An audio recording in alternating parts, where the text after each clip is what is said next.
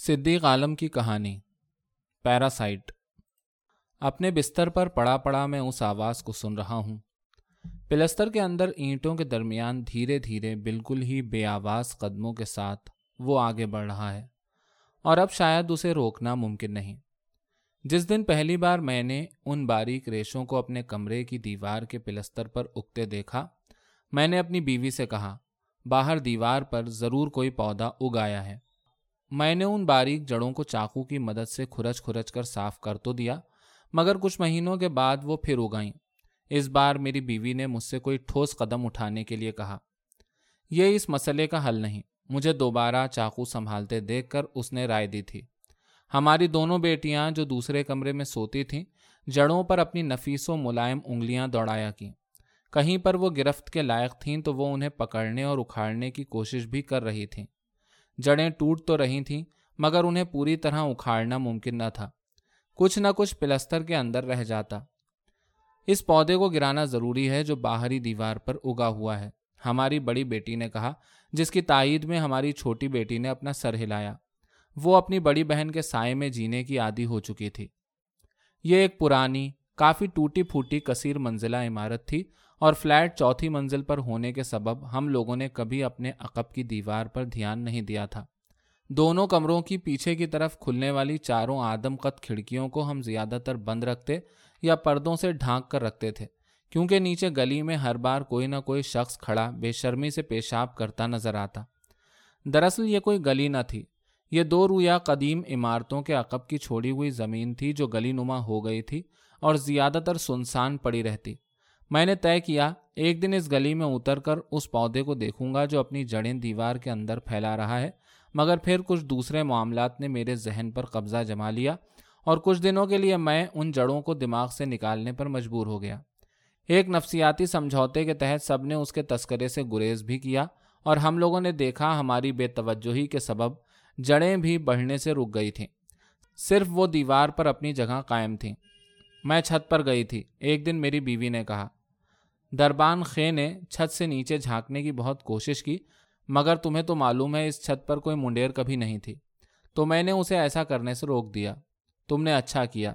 ویسے گھبراؤ مت، اس اتوار کو میں ایک مزدور بلا کر اس پودے کو جڑ سے اکھاڑ پھینکوں گا۔ میں نے اپنی بیوی سے کہہ تو دیا، مگر مجھے پتا تھا یہ اتنا آسان نہ تھا۔ اس کام کے لیے پانچویں منزل تک بانس کا باڑا لگانا ہوگا۔ ایک مزدور سے یہ ممکن نہ ہوگا۔ کافی لاگت آئے گی۔ عمارت کے دوسرے مکینوں کی دخل اندازی الگ جو اس طرح کے موقعوں کی تلاش میں رہتے ہیں۔ اتوار کو میں عقب کی گلی میں جانے کے لیے گھر سے نکلا تاکہ اس طفیلی پودے کی نشاندہی کر سکوں۔ گلی میں نالے کے کنارے کی جھاڑیوں سے پیشاب کی سڑان پھیل رہی تھی اور دونوں طرف کی عمارتوں کے ڈرین پائپوں سے، جن میں سے زیادہ تر تڑک رہے تھے، گندا پانی نکل نکل کر دیوار سے رستے ہوئے نیچے جمع ہو رہا تھا۔ میں نے دیکھا ہماری اپنی عمارت کی دیواروں کے پلستر بیشتر جگہوں سے ادھڑ گئے تھے۔ اس دیوار پر کھڑکیاں ہی کھڑکیاں تھیں جن میں سے زیادہ تر تار کی جالیوں سے یا لوہے کے گرل سے ڈھک دی گئی تھیں۔ کہیں کہیں کسی کھڑکی کو اندر سے دیوار اٹھا کر بند کر دیا گیا تھا۔ جو کھڑکیاں کھلی تھیں ان سے سوکھنے کے لیے زیر جامہ پلاسٹک کے تاروں یا ہینگروں سے لٹک رہے تھے۔ مجھے پہلے پہل خود اپنی کھڑکی کو پہچاننے میں دقت ہوئی، مگر میری بیوی اور بیٹیوں نے کھڑکیوں کی سلاخوں سے ہاتھ نکال نکال کر ہلاتے ہوئے میری مدد کی۔ مجھے اپنی کھڑکیوں کے باہر کہیں پر کوئی پودا دیوار پر اگا ہوا دکھائی نہیں دیا۔ بہت سارے پودے اس عمارت کی دیوار پر مختلف جگہوں پر اگے ہوئے تو تھے اور ان میں سے کچھ تو تناور درخت کی شکل بھی لے چکے تھے، مگر وہ کافی دوری پر تھے اور وہ تعداد میں اتنے تھے کہ مجھے یہ واحیات نظر آیا کہ چند باریک جڑوں سے چھٹکارا حاصل کرنے کے لیے میں اتنی بڑی عمارت کی پوری عقبی دیوار کی صفائی کر ڈالوں۔ اور کیا؟ میرے آفس کے ساتھی نے کہا، جس سے میں ہمیشہ اپنے دل کی باتیں کیا کرتا تھا۔ اور اس میں جھمیلا کیا ہے؟ میں ایک اچھے راج مستری کو جانتا ہوں۔ وہ نہ صرف کافی تجربہ رکھتا ہے، بلکہ میرے تو بالکل ہی بھروسے کا آدمی ہے۔ میں تمہارا احسان مند رہوں گا۔ ارے نہیں، دوستوں میں احسان مندی کا رشتہ نہیں ہوتا۔ اسے غیروں کے لیے رکھ چھوڑو۔ راج مستری ایک ہفتے کے بعد وارد ہوا۔ اس نے پوری دیوار کو انگلیوں سے، پھر اپنی کرنی سے ٹھونک ٹھونک کر دیکھا۔ کھڑکی سے باہر جھانکنے کی کوشش کی مگر لوہے کی سلاخوں نے رکاوٹ پیدا کی۔ ان جڑوں کو پوری طرح ختم کرنے کے لیے ان کے چاروں طرف کم از کم دس فٹ تک پلستر اکھاڑ کر نیا پلستر چڑھانا ہوگا۔ نہیں، میرا مطلب باہر کے پلستر سے نہیں، سارا کام اندر ہی اندر ہو جائے گا۔ میں نے ایسے بہت سے کام کیے ہیں۔ میں نے چین کی سانس لی، پھر بھی احتیاط کے طور پر دریافت کیا۔ تمہیں یقین ہے کہ اس سے اس مسئلے کا خاتمہ ہو جائے گا؟ آپ خوام خواہ پریشان ہو رہے ہو۔ میں ہوں نا۔ راج مستری مسکرا دیا۔ اس کے خشخشے بال سیمنٹ رنگ کے تھے اور آنکھوں میں سرخ ڈوریاں تیر رہی تھیں۔ یہ تو کچھ بھی نہیں، بس آپ کھڑے کھڑے تماشا دیکھیے۔ اس نے کھڑکی سے باہر تھوکتے ہوئے کہا۔ وہ پانچ دن تک اپنے کام میں مصروف رہا۔ وہ گھونگے کی رفتار سے اپنا کام کر رہا تھا اور زیادہ تر کھڑکی کے سامنے کھڑا، کھینی گھستا رہتا یا پھر باہر تھوکتا رہتا۔ سنگ تراش نے اس کی ہدایت پر جڑوں سمیت فرش سے چھت تک پلستر گرا دیے۔ یہاں تک کہ آدھی دیوار پر پرانے زمانے کی اینٹیں سرخ مسوڑوں کی طرح نکل آئیں۔ ان اینٹوں کے درمیانی مسالوں کے اندر جڑیں دبیز اور تاریخ ہو رہی تھیں۔ کرنی سے کھرچ کھرچ کر راج مستری کے مزدوروں نے اور پھر اس نے خود انہیں صاف کرنے کی کوشش کی۔ یہاں تک کہ کچھ جڑوں کے اندر سے دودھ کے قطرے بہ نکلے۔ اب باہر سے ان جڑوں کے بقیہ حصے بہت مشکل سے نظر آ رہے تھے۔ پانچویں دن شام سات بجے آخرکار دیوار کو پلستر سے ڈھکنے کا کام پورا ہو گیا۔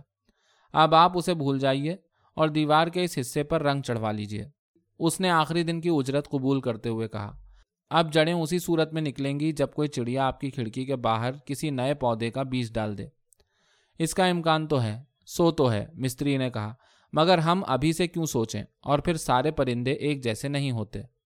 ہمارے ملک کا چہرہ بدل رہا ہے، بہت سی باتیں ہو رہی ہیں جن پر ہمارا کوئی اختیار نہیں۔ ابھی پچھلے ہفتے اچانک کہیں سے کچھ لوگ نمودار ہوئے۔ انہوں نے مجھ سے ایک بڑی رقم کی مانگ کی۔ یہ ایک بہت ہی بھیانک مسئلہ ہے، انہوں نے کہا۔ وہ ہمارے ملک کے اندر اپنی جڑیں پھیلا رہے ہیں۔ ان کی بیخ کنی کرنی ہے۔ بہت بڑا خرچ ہے۔ آپ کو تو فون آ ہی چکا ہوگا۔ ہاں میرے آفس کے کولیگ نے مجھے اس کے بارے میں بتایا تھا۔ میں نے ان کی مانگی ہوئی رقم کچھ کم کر کے ادا کر دی۔ میں نے ان لوگوں سے کہا، میں پینتھر کا ممنون ہوں۔ پینتھر، انہوں نے حیران ہو کر کہا او سوری، میں نے کہا، مجھے لگا یہ نام کہیں سن چکا ہوں۔ آپ اس طرح کی باتوں پر دھیان نہ دیں، انہوں نے کہا۔ پینتھر کو ہم ان چھوٹی موٹی باتوں کے لیے پریشان نہیں کرتے۔ وہ تو بڑے بڑے فیصلے لینے کے عادی ہیں۔ آپ ان سے مل چکے ہیں۔ میں نے انہیں دور سے دیکھا ہے، میں کہتا ہوں۔ اور ٹی وی میں تو برابر دیکھتا رہتا ہوں۔ آپ خوش نصیب ہیں کہ پینتھر کے عہد میں پیدا ہوئے۔ اور بہت جلد ہم اور آپ پینتھر کی رہنمائی میں اس تاریخ سرنگ سے باہر نکل آئیں گے۔ یہ خواب تو آپ نے دیکھا ہی ہوگا۔ اس ایلدورادو کا ذکر تو آپ نے سنا ہی ہوگا، جس کی کوشش میں ہم سب مصروف ہیں۔ بالکل، میں کہتا ہوں۔ مگر کیا یہ اتنا آسان ہے؟ کیا اس کی ضرورت ہے؟ بالکل، اور سب سے بڑی بات یہ اتنا مشکل بھی نہیں۔ اس کے لیڈر نے کہا ہے، یوں بھی اگر آپ اپنے ایلدورادو کو پانا چاہتے ہیں تو اس میں یقین تو رکھنا ہی ہوگا۔ یقین کے بغیر عمل کس کام کا؟ ان کے چلے جانے کے بعد بھی میں اپنے کھلے دروازے پر کھڑا رہا، جب میری بیوی کی آواز سنائی دی۔ وہ لوگ تو گئے۔ میں ان طفیلی پودوں کے بارے میں سوچ رہا ہوں۔ میں کہتا ہوں، کیا یہ اتنا آسان ہے؟ کیا؟ وہ جو اندر کے دشمنوں کی بات کر رہے تھے، انہیں جڑ سے اکھاڑ پھینکنا، کیا یہ اتنا آسان ہے؟ جانے کیا کہہ رہے ہو تم؟ انہوں نے تو ایسی کوئی بات نہیں کی۔ میں اپنی بیوی کی طرف دیکھتا ہوں۔ یہ نہیں کہ اور لوگوں کی طرح میں نے اپنے تعصبات کو اپنے گھر کے لوگوں میں عام نہیں کیا ہے۔ مگر ہم ان کے بارے میں زیادہ گفتگو نہیں کرتے۔ شاید جمہوریت کا تھوڑا بہت عنصر اس گھر کی چہار دیواری کے اندر اب بھی بچا ہوا ہے۔ ہم جو اس ملک میں اپنے بچوں کو نفرت کے گھونٹ ان کے دودھ میں ملا کر پلانے کے عادی ہیں ہمیں اپنے بچوں سے تھوڑی بہت زہر اگلنے کی امید تو ہوتی ہے۔ وہ اس پیسے کا کیا کریں گے؟ میری بیٹی پوچھتی ہے۔ وہ ہمیشہ اس طرح کے چبھتے سوالات کرنے کی عادی ہے۔ اس پیراسائٹ کا خاتمہ کریں گے؟ میں مسکرا کے کہتا ہوں۔ اور پیسے کے بغیر یہ دنیا کچھ بھی نہیں ہے۔ اس کے بغیر تو تم ایک پودے کا بھی خاتمہ نہیں کر سکتی۔ جبکہ وہ جو کچھ کرنا چاہتے ہیں وہ ایک بہت بڑا کام ہے۔ اب میری دنیا قدرے آسان ہو گئی ہے۔ اب میں سیدھے طریقے سے سوچ سکتا ہوں۔ مجھے لگ رہا ہے ایک اس سے بھی بڑا مسئلہ جس سے سارے لوگ دو چار ہیں۔ دوسرے دن آفس میں میرا کولیگ وہی جس نے توفیلی پودے کے سلسلے میں راج مستری بھیج کر میری مدد کی تھی، میرا کندھا تھپ تھپا کر مجھے مبارکباد پیش کرتا ہے۔ وہ لوگ تمہاری تعریف کر رہے تھے۔ وہ کہتا ہے، وہ تم سے کافی متاثر نظر آئے۔ ان کا اپنا کوئی آفس تو ہوگا، کوئی ملنے کی جگہ؟ تمہیں دلچسپی ہے؟ ایک دن میں تمہیں ان کے کیمپ لے چلوں گا، لیکن فی الحال ان کے مقامی دفتر تو ہم جا ہی سکتے ہیں۔ رات بالکل خاموش ہے، جیسے اس نے سانس روک لی ہو۔ جب میں اپنی بیوی کے ننگے سینے سے سر اٹھا کر کہتا ہوں، تم کچھ سن رہی ہو؟ مجھے تو کچھ بھی سنائی نہیں دیتا، وہ میرے سینے کے گھنگریالے بالوں سے کھیل رہی ہے۔ میں اس کا ہاتھ ہٹا دیتا ہوں، وہ دیوار کے اندر چل رہا ہے۔ تم اسے سن سکتی ہو، صرف یقین کرنے کی ضرورت ہے۔ یہ تمہارا وہم ہے۔ نہیں، جیسا کہ میں نے کہا، صرف یقین کرنے کی ضرورت ہے۔ میں دیوار کی طرف کروٹ لے کر سننے لگتا ہوں۔ ایک عجیب سی کھرکھر، جیسے دیوار کے ذرے دھیرے دھیرے ایک دوسرے سے الگ ہو رہے ہیں۔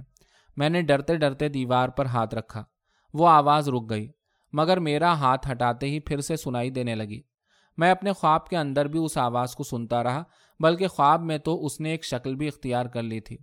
ایک کیلوں محاسوں بھرے چہرے والے بدسورت انسان کی شکل، جس کے لامبے لامبے بال تھے اور جو گاڑھی روشنائی کی طرح دیوار کے پلستروں کے اندر پھیلتا جا رہا تھا۔ میں جاگ کر دیر تک کمرے میں ٹہلتا رہا اور وہ دیوار کے اندر کھر کھر کرتا رہا۔ Shut up! آخر کار میں پلٹ کر کہتا ہوں اور وہ چپ ہو جاتا ہے۔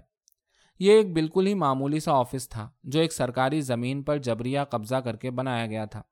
اس میں اپنے کولیگ کے ساتھ نمودار ہوا تھا۔ مٹی کے بھاڑ میں چائے پیتے ہوئے ہم لوگ اس انسان کو دیکھ رہے تھے جو میز کے کنارے خاموش بیٹھا تھا۔ لوگ پینتھر کا ذکر کر رہے تھے، جس کی ایک بڑی سی تصویر پشت کی دیوار سے لگی تھی۔ مسئلہ یہ ہے کہ یہ جانور بہت ہی تیزی سے افزائش نسل میں مصروف ہے۔ سیکرٹری کہہ رہا تھا، اور پینتھر کا خیال ہے، اگر ہم نے اس کی بارآوری کی صلاحیت کو ختم نہ کیا، تو ہم خود کسی شمار میں نہ رہیں گے۔ اور پینتھر کبھی جھوٹ نہیں بولتا۔ میرے کولیگ نے کہا۔ وہ میٹھی نظروں سے میری طرف تاک رہا تھا۔ یہ کتنا عجیب ہے، میں کہتا ہوں۔ سب کچھ ہماری آنکھوں کے سامنے ہوتا ہے اور ہم خاموش تماشائی بنے دیکھتے رہتے ہیں۔ مجھے اپنے گھر کی یاد آ رہی تھی جس کی دیوار کے اندر وہ توفیلی پودا بڑھتا جا رہا تھا۔ اس مسئلے کا ایک دائمی حل تو ہوگا۔ کیا اس وقت وہ توفیلی پودا میرے ذہن میں تھا؟ نہیں نہیں، خاموش انسان نے گویا ہوتے ہوئے کہا۔ اور میں اس سلسلے میں پینتھر سے ایک لمبی گفتگو کر چکا ہوں۔ پچھلی کئی صدیوں سے کچھ بھی نہیں ہو رہا ہے۔ صرف یہ کہ ہماری ایک پرانی تہذیب ہے جو دنیا کی تمام تہذیبوں کو اپنے اندر سمونے کی طاقت رکھتی ہے۔ سو تو ہو جاتا ہے، ہم بدل بھی جاتے ہیں۔ مگر کیا دوسرے بھی بدلتے ہیں؟ اور کیا انہوں نے ہمارے گھر کی دیواروں کی بنیاد سے پتھر ہٹانے کے کام میں کسی قسم کی کوتاہی برتی ہے؟ اسے کھوکھلا کرنے میں کوئی کسر رکھ چھوڑی ہے؟ یکایک وہ اٹھ کر ٹہلنے لگتا ہے۔ اس نے اپنی دونوں مٹھیاں اپنی پشت پر کس لی ہیں۔ بہت دیر ہو جاتی ہے۔ بہت دیر، مگر پھر بھی ہم سمجھداری سے کام نہیں لیتے۔ نہ ہم یہ سوچتے ہیں کہ ہمارا حشر بھی موہن جودڑوں اور ہڑپا کی تہذیبوں جیسا ہوگا۔ آہ، میں بآواز بلند کہتا ہوں۔ یقیناً ایک اہم فیصلے کی ضرورت ہے، ورنہ وہ دیوار کے اندر پھیلتے پھیلتے ہمیں ہر طرف سے گھیر ڈالے گا۔ آپ نے کچھ کہا؟ سیکرٹری نے مسکرا کر اپنا ہاتھ میرے کندھے پر رکھا ہے۔ آپ آیا جایا کیجیے پھر آپ چیزوں کو زیادہ صاف دیکھنے کے قابل ہو جائیں گے۔ ہاں ہاں مجھے اس کی ضرورت ہے۔ میں گرم جوشی سے اس کا ہاتھ تھام کر کہتا ہوں۔ میں نے باقاعدگی سے وہاں جانا شروع کر دیا ہے۔ اکثر میں وہاں کسی کو نہ پا کر میز پر سر ڈال کر اونگنے لگتا ہوں اور خواب میں اس توفیلی پودے کو سنتا رہتا ہوں جو میرے گھر کی دیوار کے اندر کھر کھر کرتا پھیل رہا ہے۔ مجھے نہیں لگتا تم جو سوچ رہے ہو وہ صحیح ہے۔ میری بیوی کہتی ہے، کیا تمہارا مطلب ہے یہ اتنا بڑا ملک اس قابل بھی نہیں کہ اپنی کمزوریوں سے ابھر سکے؟ جانے کیا کہہ رہے ہو تم؟ وہ اپنے کام میں لگ جاتی ہے۔ ان دنوں اکثر میں پیچھے کی گندی گلی میں کھڑا عمارت کی دیوار سے نکلے ہوئے توفیلی پودوں کی طرف تاکتا ہوں۔ ان میں ایک پر ایک کوے کا جوڑا گھونسلہ بنا رہا ہے۔ یہ عمارت انگریزوں کے زمانے کی ہے۔ اس کی رکھوالی کے لیے کسی طرح کا ایسوسیشن وجود میں نہیں آیا ہے۔ سارے معاملات رام بھروسے چل رہے ہیں۔ یہاں رام بھروسے کا نام دربان خے ہے۔ خے نے میرے مسئلے کو سنا ہے۔ صاحب جی اب اسے جانے بھی دیں۔ وہ کہتا ہے، یہ پودا ایک وہم بن کر آپ کے دماغ میں بس گیا ہے۔ یوں بھی اگر وہ واقعی دیوار کے اندر زندہ ہے تو اس سے کیا؟ یہ کتنی پرانی عمارت ہے۔ موٹی موٹی دیواروں والی۔ اسے ڈھانا اتنا آسان ہے۔ آپ کی اپنی زندگی میں تو یہ دیوار کو ڈھانے سے رہا۔ اور پھر دیکھ لینا، یہ ایک دن مٹی بن کر خود اس دیوار کا حصہ ہو جائے گا۔ مگر میری آنے والی نسلیں، میں چیخ کر کہتا ہوں، عجیب انسان ہو تم۔ تم صرف اپنے بارے میں سوچتے ہو۔ تم ان نسلوں کے بارے میں کیوں نہیں سوچتے جن کے لیے اتنا بڑا مسئلہ ہم چھوڑ جائیں گے؟ صاحب جی مجھے معاف کیجیے خے گھبرا کر کہتا ہے۔ میری سمجھ میں تو کچھ نہیں آتا۔ اب میں اس ممنوع دفتر میں زیادہ جانے لگا ہوں۔ اب میں اپنی بحث میں کافی جارحانہ ہوتا جا رہا ہوں۔ وہ لوگ قدر کی نگاہوں سے مجھے دیکھتے ہیں۔ ایک دن میں ان سے کہتا ہوں، میں پینتھر سے ملنا چاہتا ہوں۔ وہ مسکرا کر رہ جاتے ہیں۔ کوئی مجھے پینتھر سے ملوانے کی بات نہیں کرتا۔ لیکن ایک دن وہ کمگو انسان مجھ سے اکیلے میں کہتا ہے، آخر تم پینتھر سے کیوں ملنا چاہتے ہو؟ شاید وہ میرے لیے کچھ کر سکے۔ میں کہتا ہوں، میں رات رات بھر سو نہیں پاتا۔ شاید وہ میرے مسئلے کا حل ڈھونڈ نکالے۔ پینتھر ایک گرم مزاج شخص ہے، وہ کہتا ہے، وہ مسئلوں کا حل نکالنے کے بجائے مسئلے کھڑے کرنے میں یقین رکھتا ہے۔ یہ اس کا ایک انوکھا طریقہ ہے، میں سمجھا نہیں۔ پینتھر سے ملنے سے پہلے یہ ضروری ہے کہ تم پینتھر کو سمجھ سکو کہ وہ کیا ہے۔ وہ مسکرا کر کہتا ہے، یہ پینتھر تمہارے اندر ہی ہے، اور اگر وہ وہاں نہیں ہے تو تمہارا پینتھر سے ملنا بیکار ہے۔ میں اس کی بات سمجھ نہیں پاتا۔ پھر جانے کیوں؟ اس گفتگو سے میں تھک جاتا ہوں اور دوبارہ اونگنے لگتا ہوں۔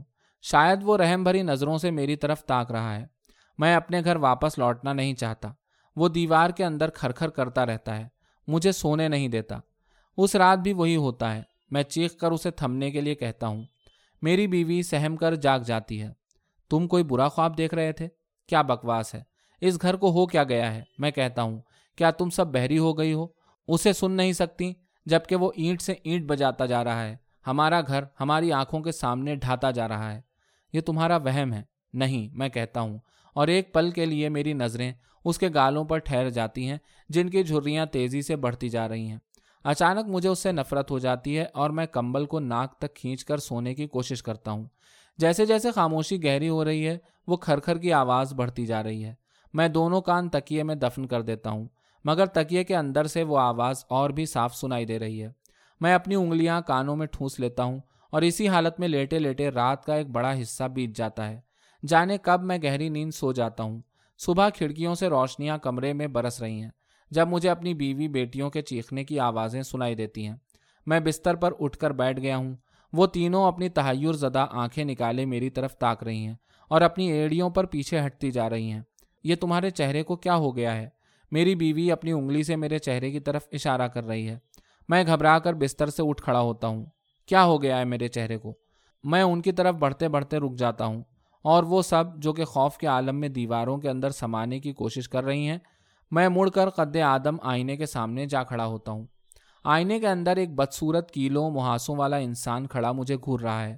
اس کے بال بے ترتیبی سے بکھرے ہوئے ہیں اور اس کے چہرے سے ہزاروں کی تعداد میں لامبی لامبی باریک جڑیں لٹک رہی ہیں۔